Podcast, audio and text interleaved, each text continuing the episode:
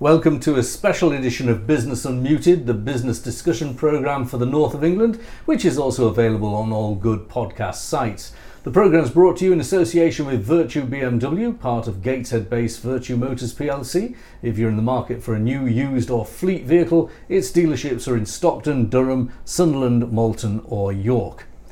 Three significant moments in three years. 31st of January 2020, the UK exits the European Union.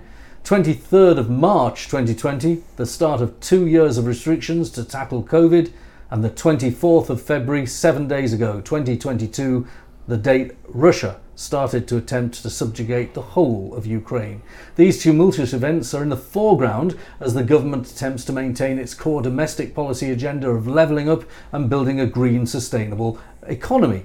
Today, we've got three people who can try and bring these momentous economic times into focus and discuss the impact of the events and policy on the way our economy operates and our businesses can perform. James Pomeroy is the global economist with uh, HSBC. He is visiting the north of England to talk in person with some of the bank's many customers and clients. John Elliott is a long standing manufacturer of note. He runs Ebac, Ebac's uh, UK's only manufacturer of washing machines, and he's also chaired the Brexit campaign in the North.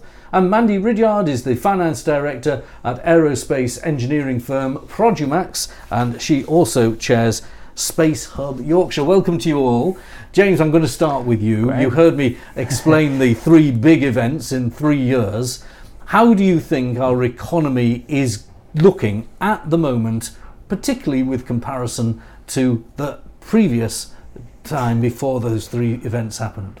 So a lot has clearly happened, as you said, and we're going through a time at the moment which is probably about as uncertain as we've had actually during the course of even the whole of the pandemic, all of everything around Brexit. We're in an incredibly uncertain period because there's a whole ton of reasons to be optimistic and there's a whole ton of reasons to be very, very pessimistic. And I think the problem at the moment is trying to work out where in that spectrum we could land. And the problem we're dealing with is there's so many unforeseeable events that are going to determine that. You know, what happens in Ukraine? What that does to the oil price? What happens in terms of that inflation rate that households are feeling? What happens to their confidence? How willing they are to spend? All of these things are almost unforecastable. And actually that's the problem at the moment is it's a very, very uncertain outcome. That said, there's plenty of reasons to be a little bit cautiously optimistic. Households appear at least to be willing to go and spend. We're seeing a continued recovery in the labour market.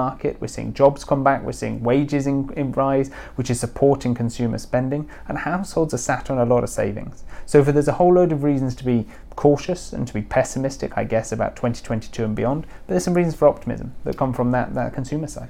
Now, you uh, at HSBC, the bank obviously is a big bank. It lends to a lot of customers, mm. um, and on, we take away the personal customers and just look at the mm. business customers. If they were coming to you to ask for large loans for investment, that really would cement the optimism, wouldn't it? Because people are not going to borrow mm. if they're uncertain. So, what's it looking like from that point of view? Business investment. But business investment has been an odd thing during the course of the pandemic, where you take the big macro data we get, and you'd think it it would be terrible during a big economic downturn, but it hasn't been anywhere near as bad as you'd typically expect, mostly because of a huge amount of investment in digital upgrading. So things like investing in IT, automation, these sorts of processes, we're seeing a lot of investment in that side. And that's not just in the UK actually, it seems to be a global story. There's a lot of investment in digital upgrading. The next stage is that sort of physical infrastructure coming through, and that's starting. And it takes time and it gets the economy, once the economy's back on a level footing, there's a possibility we start to see more and more investment in infrastructure in the coming years. And actually, you know, key parts of that continued digitization, continued investment in the green economy could actually be quite important to growing um, over not just 2022 but actually over the longer period of time a good um, vehicle for further growth. The data uh, when it comes to UK growth was mm. pretty optimistic a couple of weeks ago. That we had a growth of 7.5% last year, and that yeah. beat a lot of our competitors, but it's still lagging behind where it was in 2019. Yeah. And France, of all countries, was beating us. Uh, it was yeah, uh, announced this week. so um, that obviously falls into your optimism category. Yes. Is it too early to say how much this tension in the east of Europe, at Ukraine, is going to affect this optimism? Well, you're, you're completely right to flag those statistics. You know, there's two ways of thinking about it. What is happening now in terms of that growth rate, but also where did we come from? You know, the UK had a very, very sharp recession, but we're growing back quite quickly now, and that's the, that's the optimism, and that's what we're seeing in, in, the data. But the risk is, I think, from what's happening in, in Ukraine at the moment, is quite clearly on the energy side. Now, households in the UK are already going to be facing a big increase in their energy bills in April. That's going to be hugely challenging, possibly to some discretionary spend, because clearly, if you're spending more um, of your income on, on energy, then what else have you got the money to spend on? But equally, we could start to see households dip into their savings a little bit more to keep that spending up. It's hard to say exactly the impact that's going to have um, on consumer spending, but that's something that's good, we've got to keep in mind. You know, the cost of oil has already gone up dramatically. That's going to be very much noticed by people when they go and fill up their cars in the coming weeks, and maybe that starts to hurt a little bit of confidence, hurt, starts to hurt people in their wallets. And if that does happen, you could see a slowdown in what is currently a relatively optimistic story in terms of the consumer consumer. John and I are on a shadow MPC in the mm. northeast, and when John's on, he generally, and I've tended to do this as well, uh, push for higher interest yeah. rates because uh, tackling inflation or keeping inflation at bay uh, was uh, certainly, from my point of view, something that I regard as important. I child, a, literally a child in the seventies, I don't want to see inflation return, yeah. but the bank hasn't done that, and it doesn't mm. have anywhere to go with interest rates other than up. It doesn't yeah. have any power to bring them down, but otherwise it looks very weak. Do you think that the bank bank's decisions on interest rates have been a bit timid? You can argue that, but the problem we've got is we the, the things that have really pushed inflation higher have been things that are sort of out of the bank's control. So if you look at the energy prices, right, look at what's happening in Russia Ukraine at the moment, making a big impact on oil prices, on gas prices. Whether the policy rate is 0, 1, 2, 3, 4% doesn't impact that at all. We are seeing some higher inflation in other places, but it's not quite as extreme as in the likes of energy, in some food prices, which again are heavily dependent on the global climate, on what's happening in terms of crop yields, those sorts of things, um, but also things like used vehicles. Mm. Used vehicles have been a big contributor to inflation, both here and across the world. Um, and again, they're things that the Bank of England can't necessarily get a handle on. The risk is, however, that growth has essentially become too strong. Mm. We've got an economy that's growing really, really quickly. That consumer demand's really strong, and that's allowing companies to pass on a lot of cost increases. We're seeing a much higher inflation rate. and then the question comes: What should the Bank of England do? Should it be pulling back that demand, trying to limit some of that and pricing power, I guess, that businesses have got? But equally, if you think about the things where demand is really, really high at the moment, things like leisure, um, going to events, going on holiday, that's where consumer demand is super strong at the moment. Is 1% on extra on interest rates going to make a massive difference? Possibly not. So, this is the problem, not just the Bank of England, but I think every central bank in the world is staring at at the moment. They go, we need to do something. We don't want to do too much mm. because that could risk really derailing the economy. But equally, only a small amount may not make a massive difference. I'm um, going to bring John and, and yeah. Mandy in on the next question once I've heard your answer to it. and that is, aren't there and the whole of the pandemic has exposed real structural weaknesses in the economy, particularly mm. in supply chain. We've got yeah. John sat next to you who makes washing machines in the north of yes. England. We've got Mandy down the line who is in Bradford and she makes uh, high end um, uh, components for aircraft. Mm. Uh, but they will both have supply issues yeah. because we've got long supply chains. Yes. Have manufacturers and British industry in general just not got to focus on this balance of payments and supply chain issue properly? It's a huge issue, and it's a huge issue that's been affecting businesses not just here in the UK but across the world. Essentially, everything that could go wrong has gone wrong in terms of supply chains. It's been, you know, the ship getting stuck in the Suez Canal. It's been COVID outbreaks in Vietnam, Malaysia, parts of China leading to lockdowns there. It's literally empty containers being in the wrong place at the wrong time, meaning you can't get stuff across the globe, and that's meant that shipping costs have surged. It's meant that bottlenecks have, have, have gone much much worse, and it's a huge challenge. And that is something that's going to take a long, long time to alleviate. It's going to be something that is clearly going to make businesses think much, much more about how reliant are we on that long supply chain that is exposed to many, many risks, as mm. the pandemic has shown. It was all fine and well when things were working perfectly, but all it's taken is one little kink, and the next mm. one happens, the next one happens, the next one happens, and it just gets worse and worse and worse. So it's something that clearly businesses are going to have to be aware of. It's pushed up a ton of cost inflation, and likely we're going to see a lot of businesses thinking about reshoring, thinking about automating processes, thinking about how they can how they can be much more resilient. Okay, let's bring John and Mandy in. John, when it comes to components it's either just in time or it's very, very late. I think we've got to be very careful. The current situation is very unusual. Mm. We shouldn't react to this and think this is normal. This is not normal. It hasn't happened for a long time. It's been made life very difficult, so we shouldn't overreact. That's the first thing. Um, my opinion is, of course, that we should worry less about GDP than our deficit. I think the biggest issue with the UK is our deficit, which means we consume more than we produce. And we do it year after year, and we make it up by printing money or borrowing money that we can't repay. Uh, and or getting inward investment. I would prefer to have internal investment than inward investment. I think most of our economic policies are wrong, and that's where we've got to start. Don't try and, add, for example, the Bank of England in, in, uh, increasing interest rates. That shouldn't be the way we deal with inflation. Inflation is a natural mechanism to correct an imbalance, and the way to do that is to let it work. In other words, prices go up because there's too much demand or too little supply. The solution is less consumption and more supply. And you actually living that because you're making washing machines in Britain, the only manufacturer of washing machines in Britain, the others are all imported. Um, what, what obstacles have you had to overcome to make that happen? Well, the last two years have been the worst I can remember. It's it's curveball after curveball, and it's worldwide. And that it's so big and worldwide, it's out of control. And problems often feed on themselves. Mm. For example, when we were short of petrol, everybody goes to fill up, make it a lot worse. Mm. So and that's what we can't control. Those things they're too big, and people respond and create inflation. If we actually inflation is a natural thing, let it take its course. Let's reduce consumption and or increase supply or both. Mm. Okay, let's bring Mandy in, and then we'll bring James in to hear what to he has to say about that. Mandy, you, your uh, factory produces very different things, doesn't it? Just explain to our viewers what it actually makes.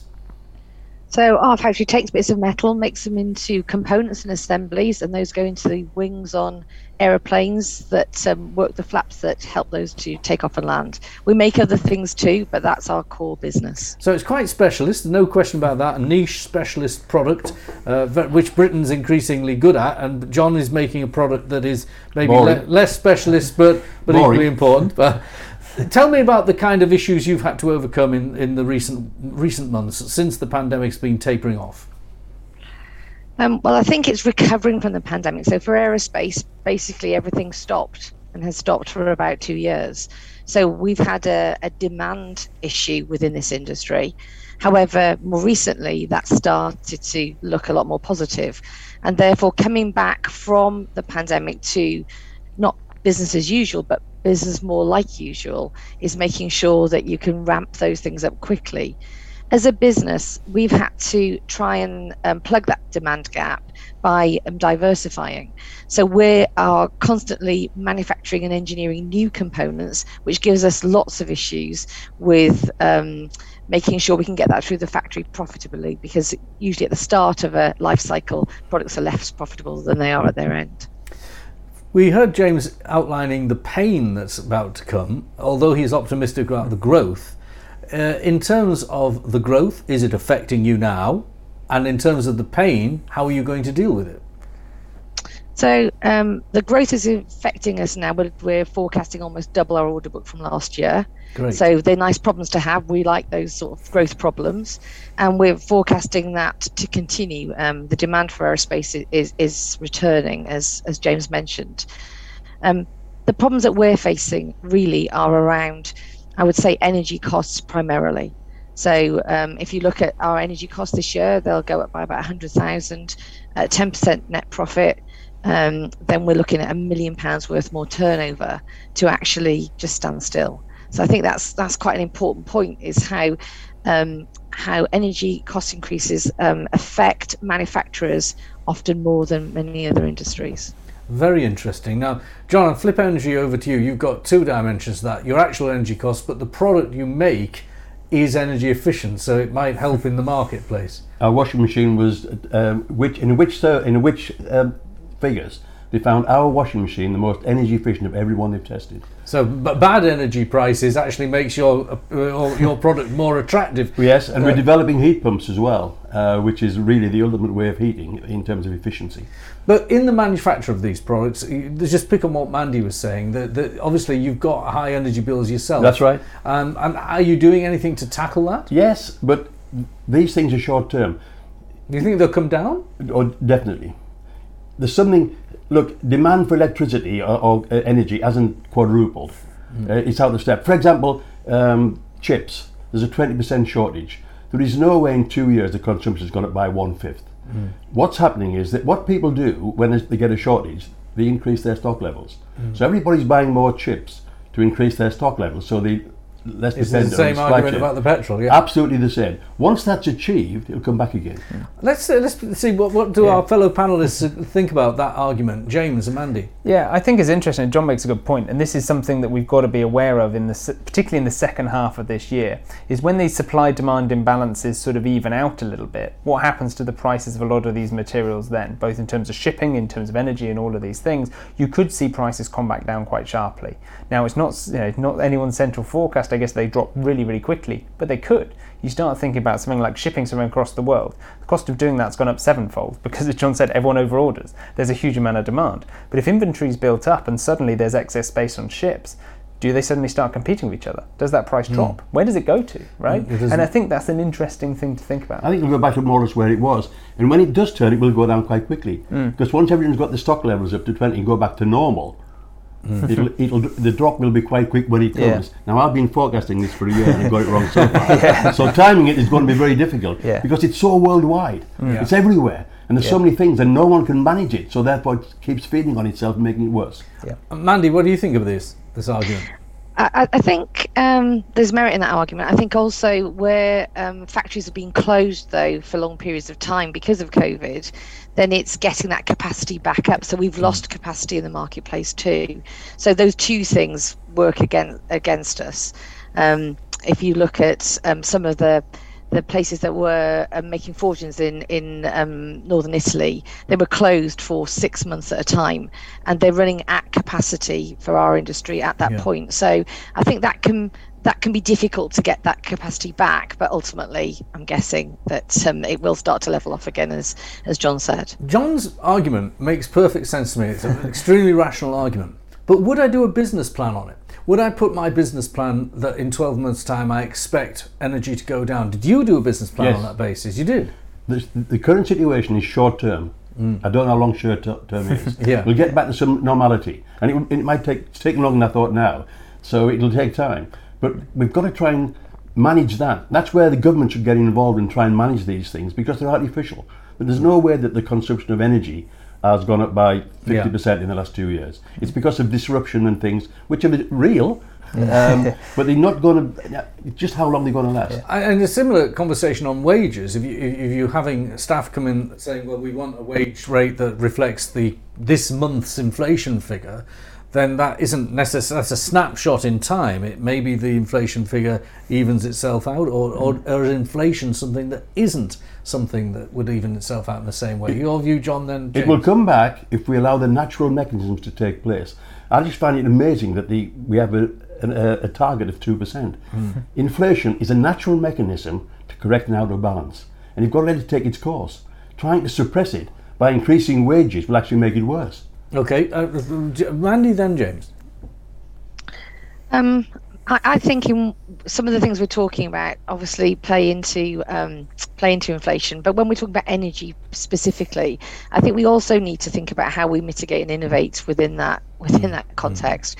So even though I think John's right about um, it coming back to maybe a lower price, we still need to, unless we're using green energy, and we're not as a country generally, we need to work out how we're going to reduce our energy consumption for other reasons, not just cost. And I think innovation is going to help that, and how we can mitigate that in the meantime whilst we're looking for innovative solutions. James. The most important thing with inflation is to remember that it's a year on year change. So a lot of these costs and these prices have gone up a lot over the course of the last two years. Even if they stay where they are now, that's 0% inflation in a year's time. And that's going to be something that plays out with energy, with all these different things. The price level can stay the same, prices may stay high, energy costs may stay high, they may come down, they may come down a bit, they may come down a lot. But either way, that inflation rate will subside unless you get additional kickers for it to go even higher. So if the oil price was to get to $200 a barrel, or we were to see you know, supply chains get even more clogged up this year due to some uh, almost unforecastable event, then yes, this can happen. But in sort of, as, as John sort alluded to, any sort of return to any sense of normality, it's hard to see how a lot of these costs and these prices go up so therefore the inflation rate comes down. Would you like to see the government and the Competition Markets Authority get involved in some of this pricing a bit? I, I, in my office, with 14 people, a small business, mm. virtually everyone has had their mobile phone bill go up, and they've all got different suppliers, but they've all gone up by inflation plus 3.9%. Yeah. What is the CMA doing about things like that? And are, are uh, inflationary rises all feeding in sectors and they're all going at once? It's, it's tricky because there's not necessarily a right or wrong answer. It's interesting if you take the energy situation, if you take across Europe, if you just take um, Spain, the UK, and France, everyone's had the same increase in wholesale energy prices, pretty much identical in each country. In Spain, it's all just been passed through straight away to consumers. There's no real capping mm. or support from the government whatsoever. Huge rise in inflation in Spain, huge hits to energy bills since October last year. In the UK, we're in the middle ground. We had nothing, nothing, nothing, then suddenly 50% on your energy bills. In France, the government caps it at 4%. Mm. You know, so the three countries all facing very similar underlying situation, all approaching things very differently. There's pros and cons to all of it. You know, and, and I think there's a there's an element of political decision there, there's an element of fiscal decision there, but there's not necessarily a right or wrong answer. Well, look, we're going to wrap it there. I'm going to just go one more round. Uh, uh, uh, if, if you think about where James started, Mandy, he said there's a negative way and a positive way to look at it. Where do you land? Are you positive about the future? I'm definitely positive about the future. Things are changing dramatically and we have to be agile. But at the moment, from our position, there's lots of risks to our business, but at the same time, there's lots of reason to be optimistic. John? You can't run a business on a one year philosophy. You've got to look at the long term and make those decisions. And you're positive or optimistic? Oh, very positive. Right. And, and not negative. That's not great. negative at all. That's great. And where, I suppose you've weighed it, you've given your view, all economists weigh it. Of where course. do you land? Are you positive or, or, negative? I'm probably more optimistic than most economists. I see the, the, the, reasons to be optimistic, and that's not necessarily blind optimism. If you go back a year, we'd have been sat here last March, everyone was very pessimistic. Right. And turned out to be the wrong call, and I think we could be in for. There's a there's probably a greater possibility that we're surprised to the upside than the downside. I think. Mandy, uh, John, and James, thank you for joining us. If you want to join us live in a few weeks' time on the day Rishi Sunak gives his spring statement, the 23rd of March, we're going to be live in Durham and uh, we'll be doing it live from the BMW dealership because they're our kind sponsors. If you want to come and join us uh, and meet our guests live uh, at 5 o'clock on the 23rd of March, please do. Thanks very much for joining us on this edition of Business Unmuted.